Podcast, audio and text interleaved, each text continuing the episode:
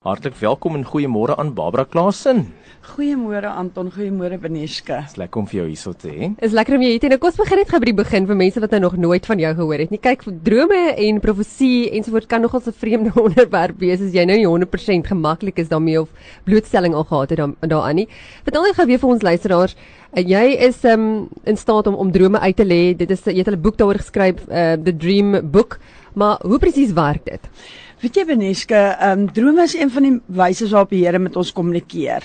Ehm um, en wat drome so absoluut ehm um, intiem maak, mm. is dat wanneer jy byvoorbeeld 'n droom kry, ehm um, is daar geen van jou vleeslike uh, selfs denke of enigiets anders wat 'n invloed kan hê op dit op die boodskap wat die Here vir jou gee nie. Ehm um, baie mense vra maar is dit skriftuurlik? 243 keer in verskillende vertalings van die Bybel word baie pertinent na drome en visies verwys as 'n wyse waarop die Here met ons kommunikeer. So op hierdie stadium is dit eintlik nie eers ehm um, jy weet 'n kwessie of drome van die Here is nie, maar dit is een van die wyse waarop die Here ons kan waarsku, hy kan ons vrymaak, hy kan ons rig, hy kan ons lei.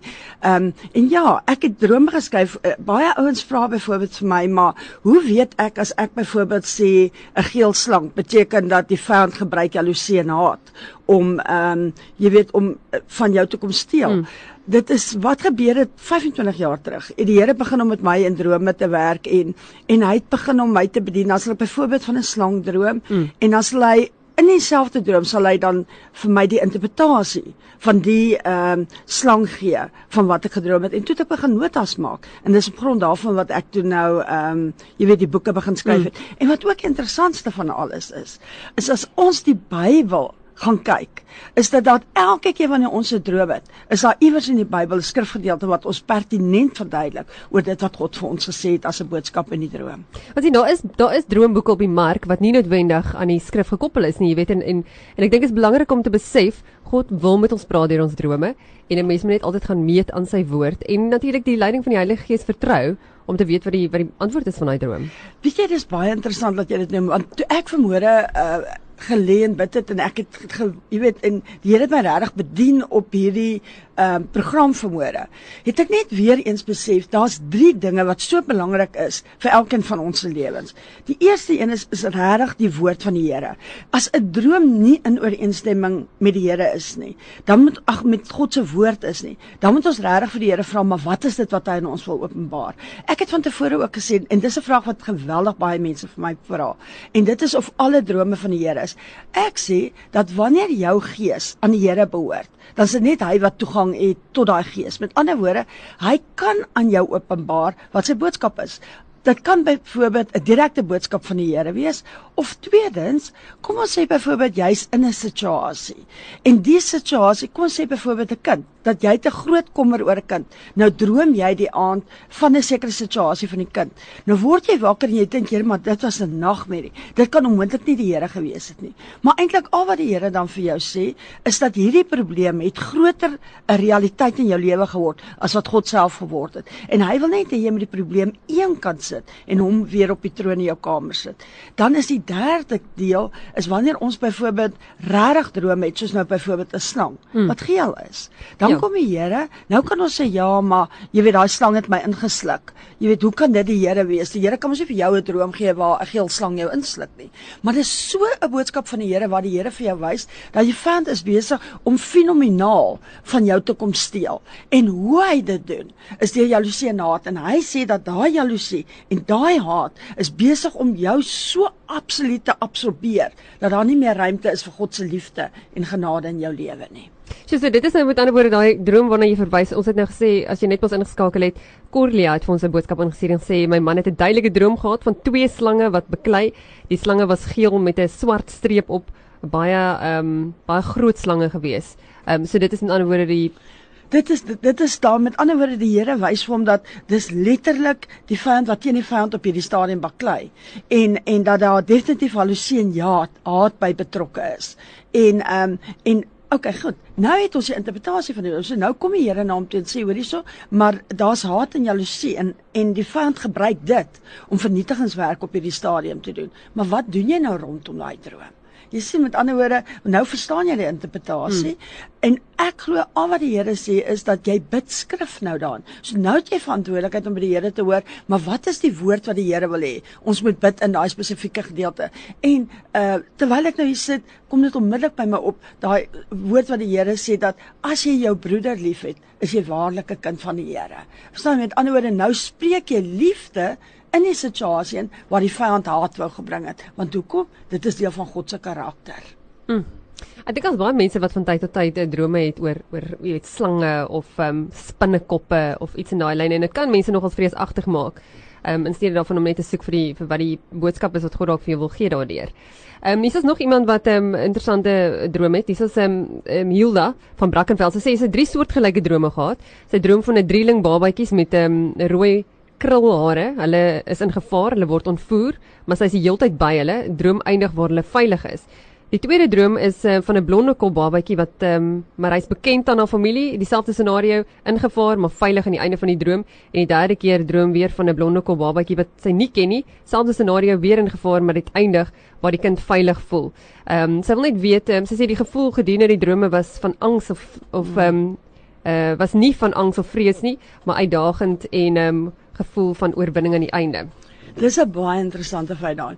Wanneer die Here kom en hy gee vir ons drome, beleef ons altyd in die droom die vrede van die Here.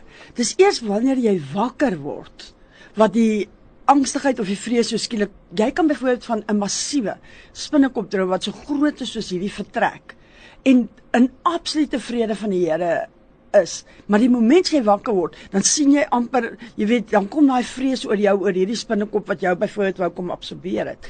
Nou in die spesifieke droom, in ehm um, die meeste van die gevalle en die woord verwys ook daarna want soos met toe Jesus gebore is. Wanneer daar van ja, as jy van 'n baba droom, dan beteken dit altyd 'n nuwe begin. Ehm um, so die sleutel, ek sê mos altyd kyk na die sleutel in die droom. En in al drie hierdie drome want dit, nou is dit herhaalende drome so die Here het 'n baie definitiewe boodskap vir haar in. Ehm um, is die stedel is die kleur van die hare van die baba. Nou die eerste een was die drie babas met ehm um, rooi krulhare. krulhare. Verstaan jy? So rooi kan die bloed van Jesus Christus wees of dit kan wat baie keer verwys is wanneer jy byvoorbeeld droom van 'n vrou met rooi hare alhoewel jy weet sy het blonde hare. Dan kan dit byvoorbeeld wees dat haar denke uh nie noodwendig die denke van die Heilige Gees is nie, maar self aangedrewe. So met ander woorde, wat ek glo wat die Here sê is dat die Here gebruik vir hierdie vrou wat hierdie drome gestuur het, geweldig baie om intersessie werk met ander woorde om gebedswerk te doen vir uh nuwe geleenthede wat die Here vir mense wil skep. Maar dit help nie net dat sê byvoorbeeld nou Anton jy As ek byvoorbeeld na jou kyk, nou kom die Here en die Here gebruik jou fenomenaal waar jy in hierdie teater sit ag in hierdie ateljee sit en en julle stemme dra geweldig ver en geweldige wye invloed. Maar nou kom die Here byvoorbeeld na jou toe en jy droom vanaand van hierdie baba seentjie. Jene wat dit is soos 'n huis in 'n oogwink groot, maar jy sien hom tussen die berge dan kom die Here na jou toe en hy sê vir jou hoor hierso, maar ek gaan vir jou 'n nuwe geleentheid skep. Maar beteken dit nou dat dit 'n geleentheid buite kan die ateljee is? Nee, dit beteken dat is dis ons in Engels sê 'n add-on met die geleentheid wat binne in die ateljee is. So dit beteken nie jy gaan nie weg nie, maar dit beteken dat die Here gaan die stem van Radio Tygerberg in berge bring wat andersins nie moontlik was nie. So nou sê hy maar hy wil geleenthede skep dat ouens wat in berg is wat nooit die radiostasie kon opvang nie dit nou sal kan opvang. Verstaan jy? So nou die uh, om weer te verwys, maar nou is dit 'n wonderlike ding. Maar waar die Here belangstel is in my en jou harte ons denke en ons liggaam. Dis waar die Here en dis waar daai eerste droom begin het. Was drie babas gewees. Met ander woorde, die Here wil nie net nou jou denke vernuwe om vir jou te sê daar's groter geleenthede wat vir jou wag nie. Hy wil eerstens met jou vlees werk. Met ander woorde, my vlees sê vir my, maar hoe gaan dit gebeur? Ehm um, dan die tweede een is uh waar my uh uh gees. En nou moet ek op 'n plek kom waar ek die Here vertrou om my in sy rus te neem sodat ek nie daai situasie in eie hande neem nie. So nou, nou en dis nou die volheid van die droom. So in kort is die interpretasie. Weet jy ek ervaar wat die Here sê is dat jy moet regtig die bloed pleit oor hierdie nuwe geleentheid wat die Here vir jou wil skep, Monja. En ehm um, en dit is betrokke die die gees, siel en liggaam is hierby betrokke want die die denke gaan vir die vir die liggaam sê dis onmoontlik dat hierdie ding kan gebeur maar God sê niks is vir hom onmoontlik nie. Dankie, dis ja, Hilda. Baie dankie Hilda, Hilda, Hilda, van Hilda, Brakpan. Ja. Ehm um, het jy nou die droom gehad aan wat jy oor en oor gekry het? Nee, nee, ek het nou ek het uh, verlede week 'n vreemde droom gehad, mm -hmm. ja, maar ek het nie eintlik veel daarvan gemaak. Ek het vir my vrou daarvan vertel en ek gelag daaroor. As ek dit miskien net gevindig binne 30 sekondes kan deel, ek het uh, ek het gedroom ehm um, ek klim in 'n uh, in 'n in 'n ruimteskip en saam met ander ander ruimte mense, vaarde mense, nie nie groenetjies wat van Mars af kom nie, hoor. Ander mense in 'n ruimteskip en daar gaan ons. Dis die maklikste ding ooit en ons is daar aan die ander kant op 'n ander plek en ons loop rond en ek staan stil en ek sê, "Hey ouens, ek moet ek kan nie hier wees nie. Ek moet vra ek moet vra die mense wat daar op die aarde is waarsku want ek het die toekoms gesien. Daar kom 'n groot vloed." en ek moet vir hulle sê hulle moet gee pad daarso en die een persoon wat daar sê nou toe man gaan dan nou net gaan dan nou net. Ons sal so lank aangaan nie en hier klim ek weer in die ruimteskip en sjoef, so maklik soos gaan af na die winkeltjie op die hoek tipe van ding. Land en ek klim uit en ek sê vir die mense hey hey hey hey. Ek het die toekoms gesien. Die gaan 'n groot damwal bars hier so julle beter uit die pad uitkom. Hy gaan vir julle verswelg kry vir julle reg maak julle wegkom en die mense baie van nie almal nie maar baie van hulle skarrel en pak hulle goeders in bakkies en begin wegry uit die uit die gevaarsone uit en ek sê great okay fantasties nou klim ek weer op die skip en sjoep waar gaan ek Jy's like Anton, jy weet jy lag, maar dit is seker een van die fenomenaalste rigtinggewende drome wat ek in 'n lang tyd gehoor het. Ehm um, weer eens, die eerste ding waarna ons kyk in enige droom is die sleutel en die sleutel in jou droom is vloed. Is die vloed. Ehm um, wat ek glo is wat die Here vir jou sê in kort is dat die Here wil jou begin bekendstel aan die geestesrealm want hy wil jou begin gebruik om waarskuwings aan mense te rig. Die ruimteskip beteken letterlik met ander woorde dis 'n ander dimensie wat jy was op 'n ander plek gewees. Met ander woorde jy dinge die Here wil vir jou dinge begin wys van 'n ander dimensie af. Maar dan gaan daar 'n verantwoordelikheid saamgaan en die verantwoordelikheid is om vir mense te kom waarsku oor die dinge wat die Here aan jou openbaar, soos byvoorbeeld hierdie vloed. En onmiddellik die skrifgedeelte wat by my opgekom het, was Noag met die ark. Almal het vir hom gelag toe hy daai ark gebou het. En op die ou einde het die vloed gekom wat God hulle gewaarsku het. En wie was in die ark? Net Noag en sy familie en twee van elke dier wat die Here gesê het moet daarin wees. So ek glo regtig waar dat die Here is werklik besig om jou voor te berei uh jy weet in in 'n nuwer dieper dimensie van die geestesrealm waarna hy jou wil gebruik om sekere openbarings aan jou te gee. Want hoekom? Hy kan jou vertrou dat jy die waarskuwing sal bring wanneer dit nodig is. En dan is dit die ouens se keuse of hulle daarna wil luister of hulle nie daarna wil luister nie. So ek sê sommer nou vandag vir jou jy het al vandag jou eerste ehm um, uh uh waarskuwing vir die mense gebring. Ehm um, dat jy weet daar gaan 'n damwal breek. Met ander woorde die damwal breek ook kan baie keer in die fisiese manifesteer as 'n bevestiging van wat in die in in die geestesrealm gebeur. En die damwal wat breek beteken met ander woorde, daar gaan finansiële krisisse kom en dat die mense hulle moet voorberei soos in Farao se tyd. Daar was 7 jare van oorvloed, maar daar gaan 7 jare van ehm um, van jy weet van armoede kom en dat die Heer dat die mense moet wysheid gebruik om in hierdie tydperk hulle self voor te berei vir wanneer die jare van armoede gaan kom. Ja. So. Maar ek moet sê, um, Anton, dis nogal 'n bevestiging want jy het al dit gedoen dat jy vir mense waarskuwings gee en dat dit 'n um, werklikheid word. So dit is dis goed. Dit is nie altyd aangenaam nie. Ons WhatsApp nommer 0725599385. Uh die wat nou nie weet nie, Barbara Klaasen is saam met ons in die ateljee. Ons daar so rukkie gelede ook by ons gehad en ons gesels oor drome en wat drome beteken of die Here met ons praat oor drome en ek wil net gou vinnig sê ek het mos nou vroeër gepraat oor die die uh ruimteskip droom wat ek gehad het verlede week. Dit was 'n helder silwer ruimteskip en in die droom het ek ook twee keer gesê ek het ek ek sien die toekoms. Mense, ek het gesien wat gebeur. Ek ek het die toekoms gesien. Ehm um, Barbara enigiets oor dit? Anton, weet jy, die die silwer kleure speel 'n geweldige belangrike rol in ons drome.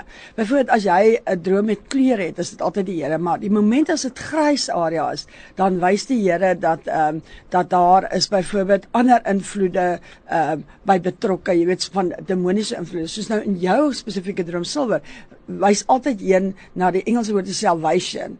Met ander woorde dat die Here werklik sy mense red van trauma wat gaan kom. So die mens moet afslaan. Die feit dat jy twee keer gesê het my mense luister want ek sien die toekoms is uh wanneer die Here hom herhaal soos die Ou Testament sê jy byvoorbeeld baie sien wat die Here sê en die Here Here het dit gesê dan kom die Here en hy bevestig dat hy wil hê die mens moet luister. Maar die mens luister nie altyd dis soos in Job uh, 33 waar hy sê dat uh, ek kom gedurende die nagure maar die mens slaan daar geen ag op nie. Jy sien en en um, dan wanneer dit gebeur dan skrik almal. Maar die feit van die saak is net en wat ek glo wat die Here vir jou ook sê vanmôre en daar's 'n persoonlike boodskap is dat die Here vir jou sê Anton dat jy moet agslaan daarop dat die Here is besig om jou ehm um, drome te openbaar wat werklik op die toekoms gaan heen wys en dat hy jou as instrument wil gebruik om die mense te waarsku rakende dit wat hy aan jou openbaar. Is dit jy nie nog 'n um, uh, droom gehad onder van die Twin Towers? Toe dit um... O ja, toe ek op skool was, dis baie jare gelede. Ja. Baie jare gelede. Ek was seker so pff, 17 of 18 jaar oud, maar ek sien nou baie jare gelede. Dis seker so jare en jare en jare. 22 jaar gelede.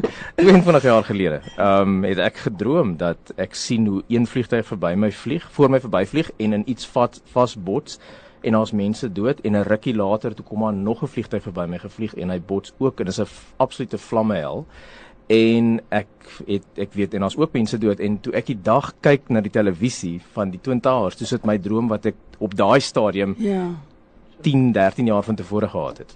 Nou wat interessant is rondom dit wat jy nou deel. Weereens in Job 33 sê die Here baie duidelik dat soms sit hy 'n seël sodat ons nie die insig kan hê van dit wat hy aan ons openbaar nie.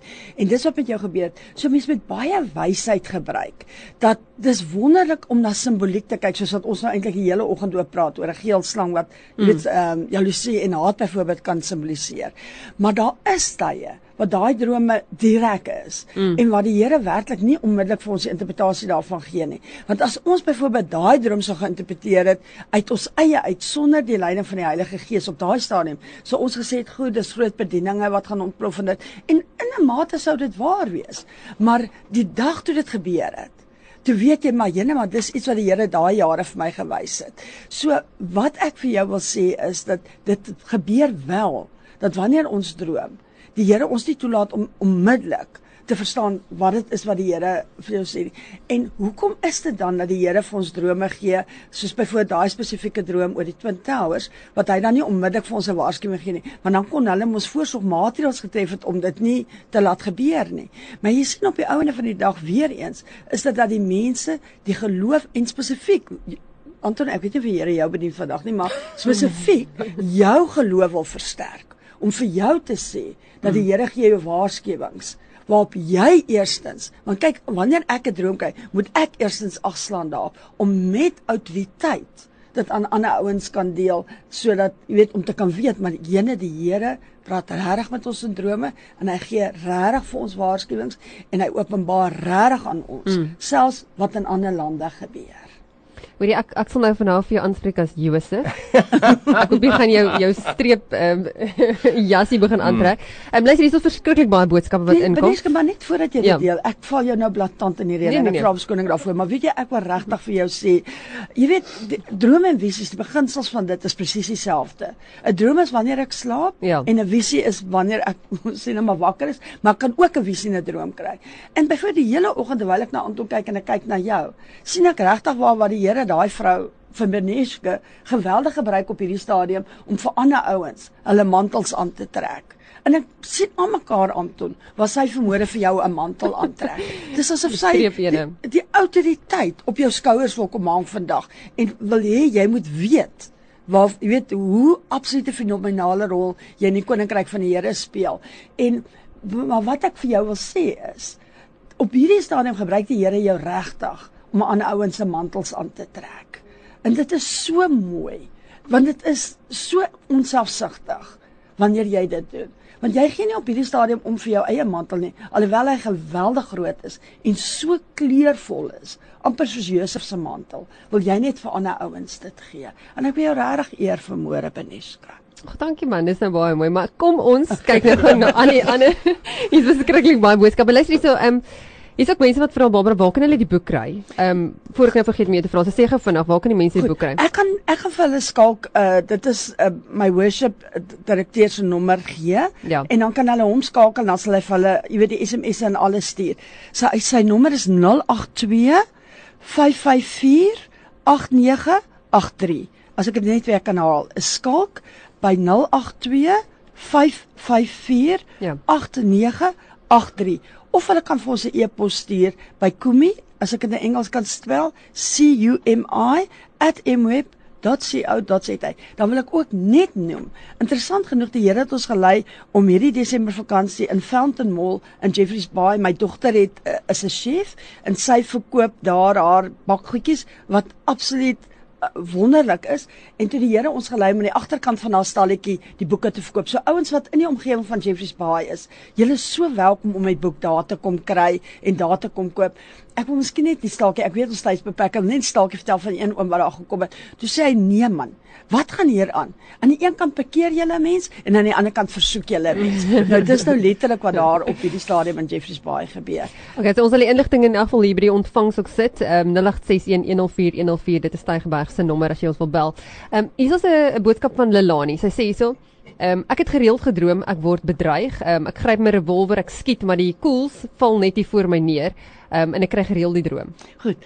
Daar dis 'n herhaaldelike droom waar die Here vir haar sê dat ehm um, dat daar's vrees by haar, maar is omdat sy baie gekritiseer is. En haar eerste reaksie is om terug te skiet want dis wat beteken as jy iemand met skool skiet, beteken dit jy kritiseer die ander persoon. Mm. Jy sien en al wat die Here wil doen is daai skrif ehm um, uh bid om te sê dat geen wapen teen wat teen my uh, uh gerig word sal enigiets uitrig nie. Elke woord wat teen my gespreek word, sal ek weer lê. En dis hoekom die Here beskerm haar eintlik dat wanneer sy die wapen afvuur, daai koels nêrens heen gaan nie, want die Here wil nie hê ons moet kritiek met kritiek ehm um, hanteer nie.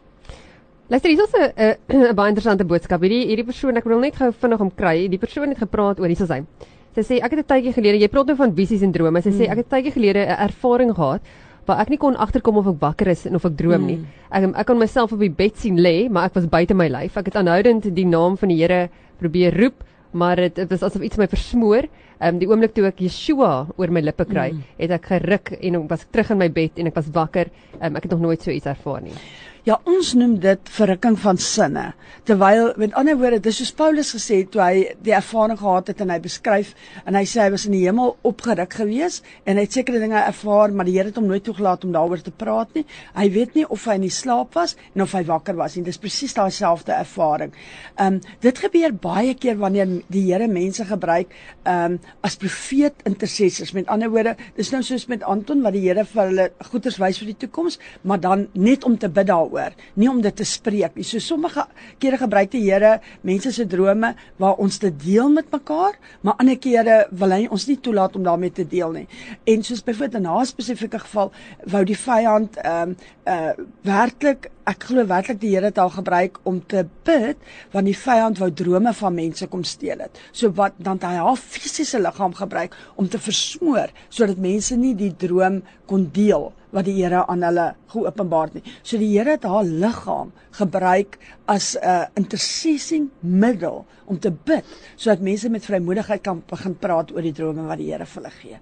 Julle weet julle ek is net absoluut in stomme verbasing as ek weet julle goed hoor en ek hoor net hoe die Here ons almal so liefhet om hierdie goed vir ons te kom wys. Sien, ek dink dit is die, die ding. Ek het al beleef hoe God vir my waarskuwings gegee het oor mense en dan maak dit nie in die oomblik sin nie. Ja. Maar as jy gehoorsaam is, maak dit eers na die tyd vir jou sin. As jy terugkyk en besef, "Jog, maar God het eintlik die toekoms geken." Dis en ek dink dit is wat vir my so fantasties is, die feit dat um, hy het nie net gepraat in die, in die Bybel met met iemand soos Josef nie. Hy hy wil nog steeds vandag met ons um, in ons situasie um, vir ons net kom kom bevestig as daar 'n droom is of kom waarsku. Um, en ons moet net gehoorsaam wees. Dit is regtig vir my 'n um, baie wonderlike ding. Iemand vra wat is ons droom van dooie familielede? Goed. As ons droom van dooie familielede, die eerste plek wil ek sê, dan is dit meeste van die kere is dit van toepassing dat daai persoon het werklik traumatiese ervaring om die persoon wat dood gegaan het, ehm um, te laat gaan. Met ander woorde, daar's 'n hinkering, 'n verlange dat hulle miskien nog iets met daai persoon kan regmaak afhangende van watter konteks die droom is, of dat hulle regtig net verlang en 'n begeerte het om net nog een keer iets vir daai persoon te sê. So in daai geval, wat is die toepassing van wanneer ons sulke drome kry, is dat ehm um, ons moet net vir die Here sê dat ons ons uh, release die persoon om werklik op daai plek van vrede en rus te kan wees wat die Here vir daai persoon nou gegee het en dat die Here net die volmaakte genesing van die leemte wat daai persoon agtergelaat het sal kom vul. Wat ek wel ook wil sê is dat aan die ander kant is dit so dat baie mense ehm um, ja maar byvoorbeeld die stem van dooies praat en daaroor is die woord baie baie duidelik in in ehm um, in uh, Jesaja 8 waar die Here sê hoekom raadpleeg jy die stem van die dooies as jy die stem van die lewende God kan raadpleeg? So ons moet onderskei of is dit net so dat die droom oor iemand gaan 'n geliefde van ons gaan wat oorlede is en of is dit so dat ons sekere antwoorde soek by mense wat oorlede is want jy sien dan sit ons skriftuurlik en dan moet jy dit net afsny. Mm. Wil ek ons tyd? Anton kan ons nog een uh, ons ons kan ja. Is ons nog eene wat 'n voice clip ingestuur het. Luister gou hier na Barbara. Goeiemôre, my naam is Janine. Ek's van Bayview se area. Um yes, last night I was dreaming about um, me being attacked by this person on the mat. It was like he was throwing something constantly at me, and I could feel my energy leaving my body. And um, there was somebody that came past walking on the pavement that I um, basically shouted, "Help!" And um, the person was just smiling. But um, yeah, I just want to know what that means. Thank you. Goed. Wanneer iets voortdurend aan jou gegooi word in 'n droom, beteken dit met ander woorde dat ehm um, dat die Engelse woord so mooi, dan praat ons van abusement. En dan wat gewoonlik gebeur is dat ehm um, dat daai persoon het die ervaring dat niemand slaan ag op hierdie traumatiese ervarings waardeur hulle gaan en hulle weet nie na wie toe om te draai nie. En uh, en dis wat presies in haar droom gebeur het. Met ander woorde daar is abusement in haar lewe, maar sy weet nie na wie toe om te draai want dit voel of almal verbystap en niemand is bewus van die situasie waarin sy is nie. En dan wat ek vir haar wil sê weer eens om terug te kom na die skrif toe. Die Here het gesê hy sal jou nooit begewe of nooit verlaat nie en dat hy altyd by haar is. En dis die skrifgedeelte wat sy moet kwoteer. Mm, verseker nou nog iemand wat sê um, ek het gedroom as kind en ek ek onthou ek het nogals in 'n stadium dit ook gedroom. So dis vir my nog 'n 'n uh, aktuele een want ek het al van 'n klomp mense gehoor wat dieselfde droom het. Ehm um, jy jy droom jy wil weghardloop van iets of van iemand, maar jy jy kom nie weg nie. Mhm. Ehm mm um, sy sê hierso later ek spring oor mure en later begin ek selfs opstyg in die lug. Wat beteken dit?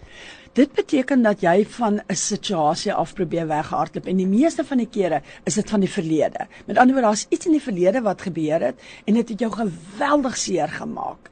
En en die vyand gebruik dit altyd in jou lewe. Nou probeer jy wegkom van dit af want in plaas van om jou Goliat in te, in die oë te staar, want jy het geleer om daai vyf klippies te gooi. En al wat dit nodig het is om een klippie, een ervaring wat jy het. Jy jouself moet weet dat jy daai situasie kan oorwin. So in plaas van om weg te hardloop, is hardloop in die arms van die Here in.